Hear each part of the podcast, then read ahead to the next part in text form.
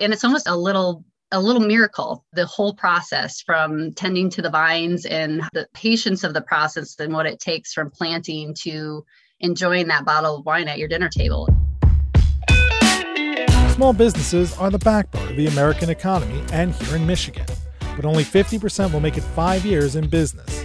On Mitten Money, host William Zank will focus on helping Michigan based business owners with the tough questions that will help them succeed. How do I expand my business? What options do I have for retirement? How do I move forward? Having worked with small business owners throughout his entire career and with excellent attention to detail and strong analytical skills, William Zank of TriStar Trust will unearth answers to these questions and more. You can subscribe to the podcast and learn more about how William and the TriStar Trust team can guide your small business at tristartrust.com. Good morning, good afternoon, and welcome to another episode of Mitten Money. This podcast will focus on helping Michigan based business owners find the answers to the tough questions that will help them succeed. On today's show, we invite on Faye and Luke Pickelman on the podcast, who co founded Soul Squeeze Cellars. We talk about how a hobby for winemaking ultimately transformed into opening Soul Squeeze and has led to producing many high quality wines and ciders that are sold all throughout the state. So, welcome, Faye and Luke, to Mitten Money. Thanks. Thanks, Thanks for having us. us. Yeah. Well, thank you for taking some time out of your day for all the listeners out there. It's a beautiful day outside. And so it must be a treat to be able to go keep you guys inside and be able to have a nice podcast interview. So I really do appreciate it. So let's get started. So, what about winemaking made you both interested initially in exploring it more than just a hobby? Well, initially for me, I think it was I had the opportunity to go and study abroad in France for a little bit. So I think the seeds were kind of planted there I really love their appreciation for what wine was as a celebratory item, as something that brought people together. And so it really sparked my interest to go and look into it and study it more. And Luke and I did that for a while together just by experiencing tasting different wines and really coming up here to Northern Michigan and wine tasting and just exploring the industry a little bit. But then when we decided to start a family, I went back to school for winemaking and grape growing, which is viticulture and enology through the University of California Davis Extension. And I learned a lot about obviously how to grow grapes and tend to them and know how to do the winemaking process. And so, in that, I was just really personally inspired by the connection with just farming and the land to the natural process of winemaking and fermentation. There's a real connection and it's almost a little miracle, the whole process from tending to the vines and a patience of the process and what it takes from planting to enjoying that bottle of wine at your dinner table. It's just, it, it's really amazing. Yeah. And then from a culinary aspect, I think Faye and I got really interested and serious about wine about 15 years ago. We started really testing and trying to develop our palates. We found that there was a just a huge world in terms of wines from around the world. We focused a lot on old world and West Coast wines at first, but then I think our travels to the Traverse area region, we started to see and appreciate what our home state, which we love, we're lifelong Michiganders. And we started to see that there was real potential here. And there were some great winemakers up here way before us that got this whole ball rolling up in this area. And as this industry in Northwest Michigan has matured, people have been really innovative and uh, doing their homework about what kind of varietals and clones and things like that to grow and what we grow well in Michigan. And now, as you probably are aware of, some of the Michigan wineries have won some major awards, and we're following and we're trying to follow in that vein there to continue producing higher and higher quality Michigan wines. And so we became really excited about the fact that our home state could do this. Yeah, that's very interesting. And so, what about Leelanau County made you interested in starting Soul Squeeze there in comparison to maybe starting it in Saginaw County or other parts of the state? Is there a certain part of the county that makes it good for winemaking? It is. Well, so it's not just about Leelanau County or Old Mission Peninsula, it's the Northwest Michigan region in general. And so there are two American viticulture areas up in this part. An American viticulture area is a area that's been designated by the federal government as appropriate for growing vinifera wine grapes. So Saginaw County has a much different terrain, obviously a much different climate, but the proximity to Lake Michigan here gives this region the ability to have what's called a microclimate. And because of this, certain types of produce, including wine grapes, are suitable. And so that's why we chose this region as a whole We farm wine grapes on both Leelanau Peninsula and Old Mission Peninsula. We're from out of the area. We're from Saginaw, like you know, and we see this whole place as all in it together. There's two different AVAs here, but we actually, so Soul Squeeze Cellars has grapes and wine from both peninsulas. We're more of a regional based operation. In terms of our brand, we chose Leelanau, Lake Leelanau in particular. For our brand, we are a little more boutique style, a little more fun. We are really focused on being engaged with our consumers and teaching them about wine and making them appreciate what we can do here in Michigan. And honestly, Lake Leelanau and that whole Leelanau, central Leelanau hub of wineries really fit in with our vibe and our whole business outlook. And that's why we chose Lake Leelanau for our tasting room. And so when you mentioned teaching, is that an aspect when someone goes wine tasting, a little bit of informal teaching that goes on about the wines that you guys offer? That's the beauty about the wine tasting, the wine tasting trails up here is that you can go out and about and you can taste multiple different kinds of wine in one setting. And there's so many knowledgeable people up here from winemakers to business owners to even the tasting room staff that know a ton about the area's wines. And you can learn so much within just a few minutes by just doing a short little wine tasting or a tasting trail for a day.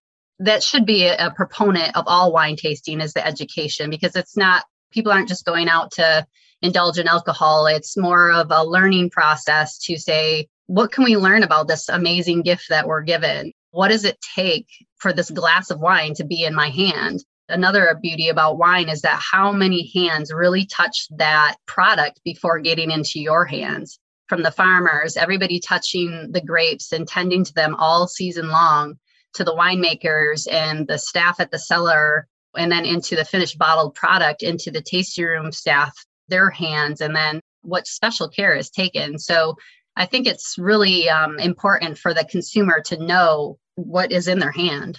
It's very special.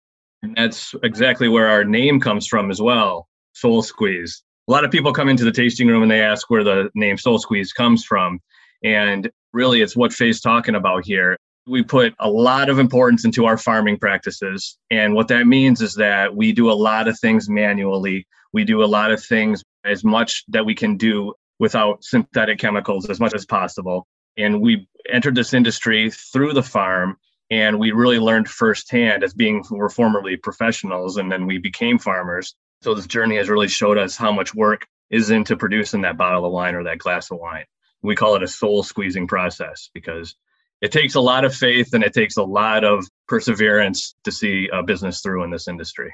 Oh, definitely. And so I know for myself, I have a lot of friends who have winemaking as a hobby that they like to do in their free time. And it sounds like that you guys both have different professional career backgrounds prior to jumping into winemaking full time. And so, at what point throughout that winemaking process did you guys think or have, at least have a conversation? Hey, you know, this is something that we can do full time if we wanted to. Like, what was that defining moment within your guys' own thought process that said, yes, let's go jump into this?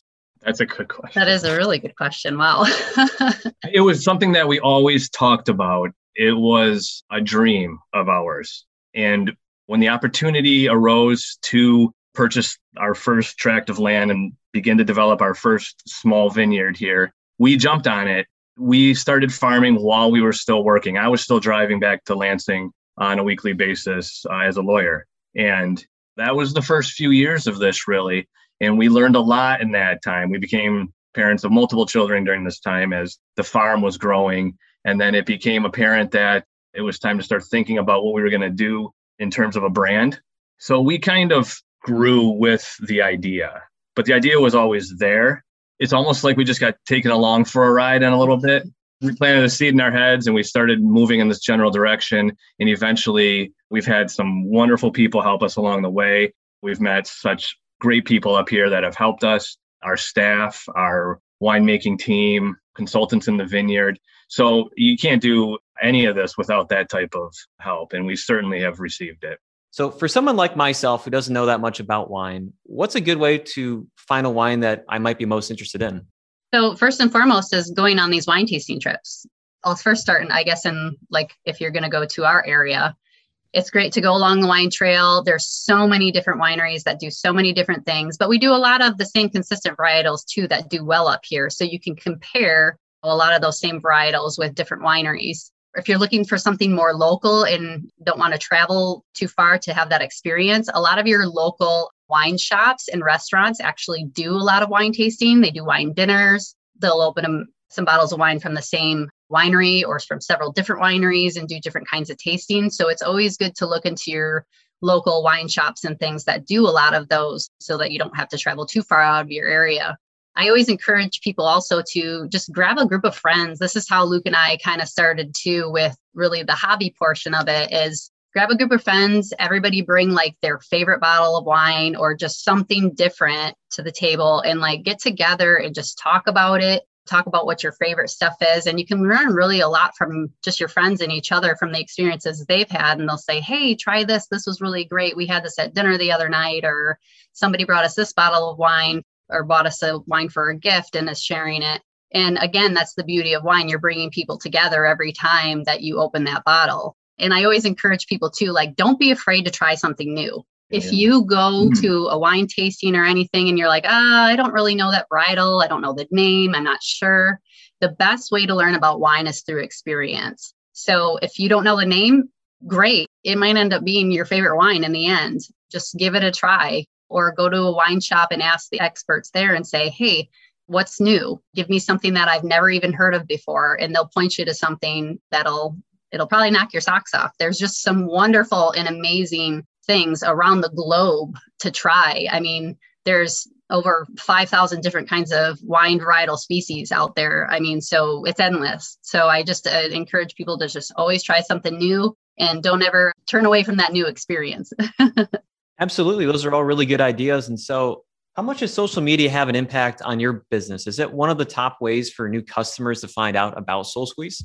Yes, I mean, you can't underestimate the arm reach of social media. It has been a big connector for us, especially with connecting with people who are already on the wine trail. A lot of people look at our Instagram feeds or our Facebook posts to see like what's new for the day or if we have any special deals or just getting the word out there about like what's going on, like reservations or anything like that. So we can't underestimate the arm of social media. It does do well for us. I like to educate people too through yeah. our Instagram and Facebook posts, show them different developments in the vineyard. And certainly, like when we're about at bud break, we'll do posts about that. And then as the season progresses, we'll do posts on like some of the bigger jobs we're doing in the vineyard that are very essential to that final product. It's a way to kind of keep in contact with your customers, not just at the end result of tasting wine with them, but throughout the farming process. Again, that part of education that they can tap into. Has the rise in popularity of ciders been more of a seasonal trend or one that you expect to stay around for a longer term? Well, they've been making hard ciders in America since the Constitutional Convention of 1787. So those guys were all drinking hard cider back then. About 10 years ago, I think it really started to, in Michigan at least, become very popular. Michigan has the ability to produce some really great cider apples. So I think that it's not so much a seasonal thing. We have seen some ups and downs in terms of demand for cider. At Soul Squeeze, we view cider making as this hybrid. I mean, in the end, it's apple wine. In a way, too, it's kind of a link to the beer industry as well, because we capture a lot of beer drinkers that are on the wine trail with their wives who are wine tasting and there's a lot of women that love cider as well but we do capture a different type of consumer that maybe they're not so much into wine but they like beer but cider is kind of a bridge between the two. We do many different types of ciders. They're also a creative element to our business. We do a hop cider with centennial hops. We do a tart cherry of course we're in traverse city so we need to do a cherry product. We do a juniper berry cider we do a barrel, many barrel aged ciders, bourbon barrels, tequila barrels. We have one called Yuzutron right now, where it's blended with yuzu fruit and aged in tequila barrels with a little bit of agave nectar. It's pretty popular at the tasting room. Cider's fun. We're a winery and our focus is wine, but cider's one of those markets that I think will persist and it will grow. At what rate, I don't know. We've seen it go up and down. So was that something that you guys had originally planned out for wines and ciders, or has the primary focus more? I shouldn't say focus, but did you guys originally start off with wines and then do ciders, or is it something that you guys did initially at the same time? We have always been focused on the wines, but if you know anything about building a winery and planting a vineyard, that takes a lot of time. So while we were farming, we started messing around with cider. I was just getting into it a little bit, so was mm-hmm. Faye. And we ended up really liking it. And so we actually came on the market first with our flagship ciders, our Boot and Bip ciders. And that was our first product in the market. And that was because they're quicker to produce. They're just easier to turn around. Yeah, we never thought we really that we'd get into ciders. It just again, we got pulled along with it, I guess.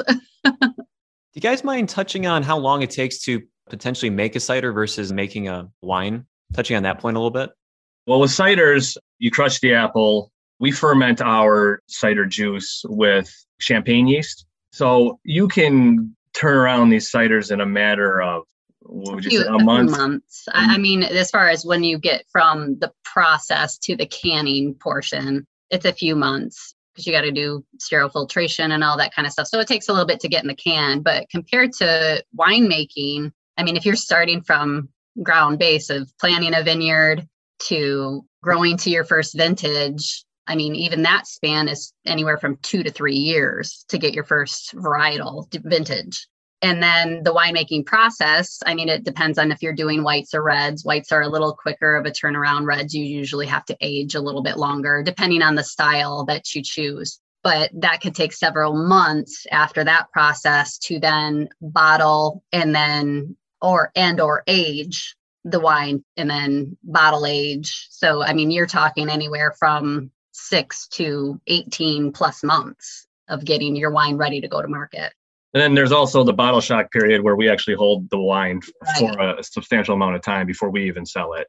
So the bottle shock period is just the process of the wine kind of settling down after it's been handled so much and moved around and we let that kind of settle out before it's ready to be consumed and go to market. Oh, that's really cool. Really cool. And so, do you mind talking a little bit more about wine competitions? And for someone, again, just using myself as an example who doesn't know that much about wine or the competition aspect, is that one of the best ways for your wine to kind of get out there? And then, what does that competition look like? So, is there like a grading process for different wines? There are. There's a whole slew of different competitions. They can be local, they can be regional, they can be international. The panel of judges, which it's always going to be blind tasting but the panel composition can be a lot different in each of these as well. It could be uh, sommeliers, other types of wine industry professionals, and there's a lot of competitions out there that use average consumers as well to judge these. And each of them has their own scale, really. They are a good way to have your wines reviewed and certainly when you do well you can publicize that now we're new to the wine competitions we just started to get involved in that world I'll let Faye talk about what the sensory analysis is with the wine competition, what they're looking at in terms of the product. Soul Squeeze has entered into a few, and we've won awards. Our Rieslings have received double golds in the Michigan wine competition, and we're in a few more where we're waiting the results on right now, uh, national competitions. Yeah, and what the judges really it is an analysis. It's not just like, oh, I like this wine and I don't like this one. It's really a thorough investigation of what the wine has to offer. I mean, they look at appearance for clarity and color, the aroma, taste. I mean, they look for the mouth feel, your aftertaste and finish. I mean, they're really dissecting this as kind of a scientific discovery of what the wine has to offer. They call it like kind of like a science discipline as far as just breaking it down and discussing the acids, the sugar levels, what it's literally feeling like in the mouth and how they feel about it. There's psychology behind it as well when you do sensory analysis. So it is a pretty thorough investigation of your wines. And it's nice to kind of have somebody else go through that, like an independent party. And it's really satisfying when they come back and say, that was amazing. It is a good way to get out there as far as marketing and for consumers to get to know us better. But it's very satisfying for us to know that there's other people that really are liking what we have to offer on that kind of a level. Yeah, that's really cool. So, if you guys had to identify one wine on your menu that you guys would say is your favorite, or I guess what is now your favorite, maybe that can change throughout the year, or maybe if it's a more of a lunch setting comparison to a dinner setting, if you guys had to pick one wine right now, what would it be? Well, I'm a sucker for our barrel aged chard. We have some really great Chardonnay grapes. I'm a fan of Chardonnay anyway. It's the most widely planted varietal on earth and it's incredibly versatile in terms of style and characteristics. Ours, we age for about nine months in French oak. We keep the barrel tones to a minimum. We keep the, it's not a buttery feel, it's more of a creamy tones with like a pineapple zest. I can drink that in all seasons. And that's probably why that's my favorite soul squeeze wine. I'm more of a like a seasonal wine drinker or in the moment, like, yeah, what am I having for dinner or that kind of thing. So mine changes. We do have a lot of really delicious whites on the menu, and they're really nice to drink and refreshing during the summer. So, as far as that's concerned, I loved our Pinot Gris. That's a really nice product. It's uh, Leelanau fruit. It just has some really nice fruit forward notes. It's full bodied. It's come out delicious every year. So that's what I tend to maybe during the summer months. Right now, my favorite actually is our Pinot Meunier. It's a sparkling rosé and it's done in a traditional champagne method. And it's turned out really wonderful. It's got some strawberry and almond tones, and it's just a really nice, refreshing beverage. And we're serving it during Rosé All May up here, and it's gone over really, really well. So that's probably what I'm into right now. But typically, I'm a seasonal wine drinker. And then I'll lean a little bit more towards reds in the fall and winter. sure, sure. Definitely some good things to go look into. And so for the listeners who want to learn more about you guys, Soul Squeeze, or want to go find your products, where are some good places for the listeners to go visit? Well, we are distributed statewide. So it depends on where your listeners are at. Your local wine store, you can always ask for us and we'll get there many wine stores around the state of Michigan do carry Soul Squeeze now. If you want to learn more about us, you can always visit soulsqueezecellars.com and look us up also on Instagram and Facebook, where we regularly keep our fans in the loop on what's going on with the business and with the vineyards. The best way, come visit us if you get a chance. yeah, it's always the best way. Come on up to Lake Leelanau. Yep, we love to meet our customers and we love to have that personal connection with them and share our story and get to know them as well. And then we're able to more educate them and guide them to what they might like and just enjoy that experience. Good. Thank you. So, thank you everyone for listening to another episode of Mitten Money. We love all the feedback that we received. If you haven't already, please rate and review our podcast. Additionally, please follow our podcast so you don't miss when new episodes drop. Thanks, Luke. Thanks, Faye. Thank you. Thank you, Will. You've been listening to Mitten Money, sponsored by TriStar Trust. Subscribe to the podcast and learn more about how William and the TriStar Trust team can guide your small business at tristartrust.com.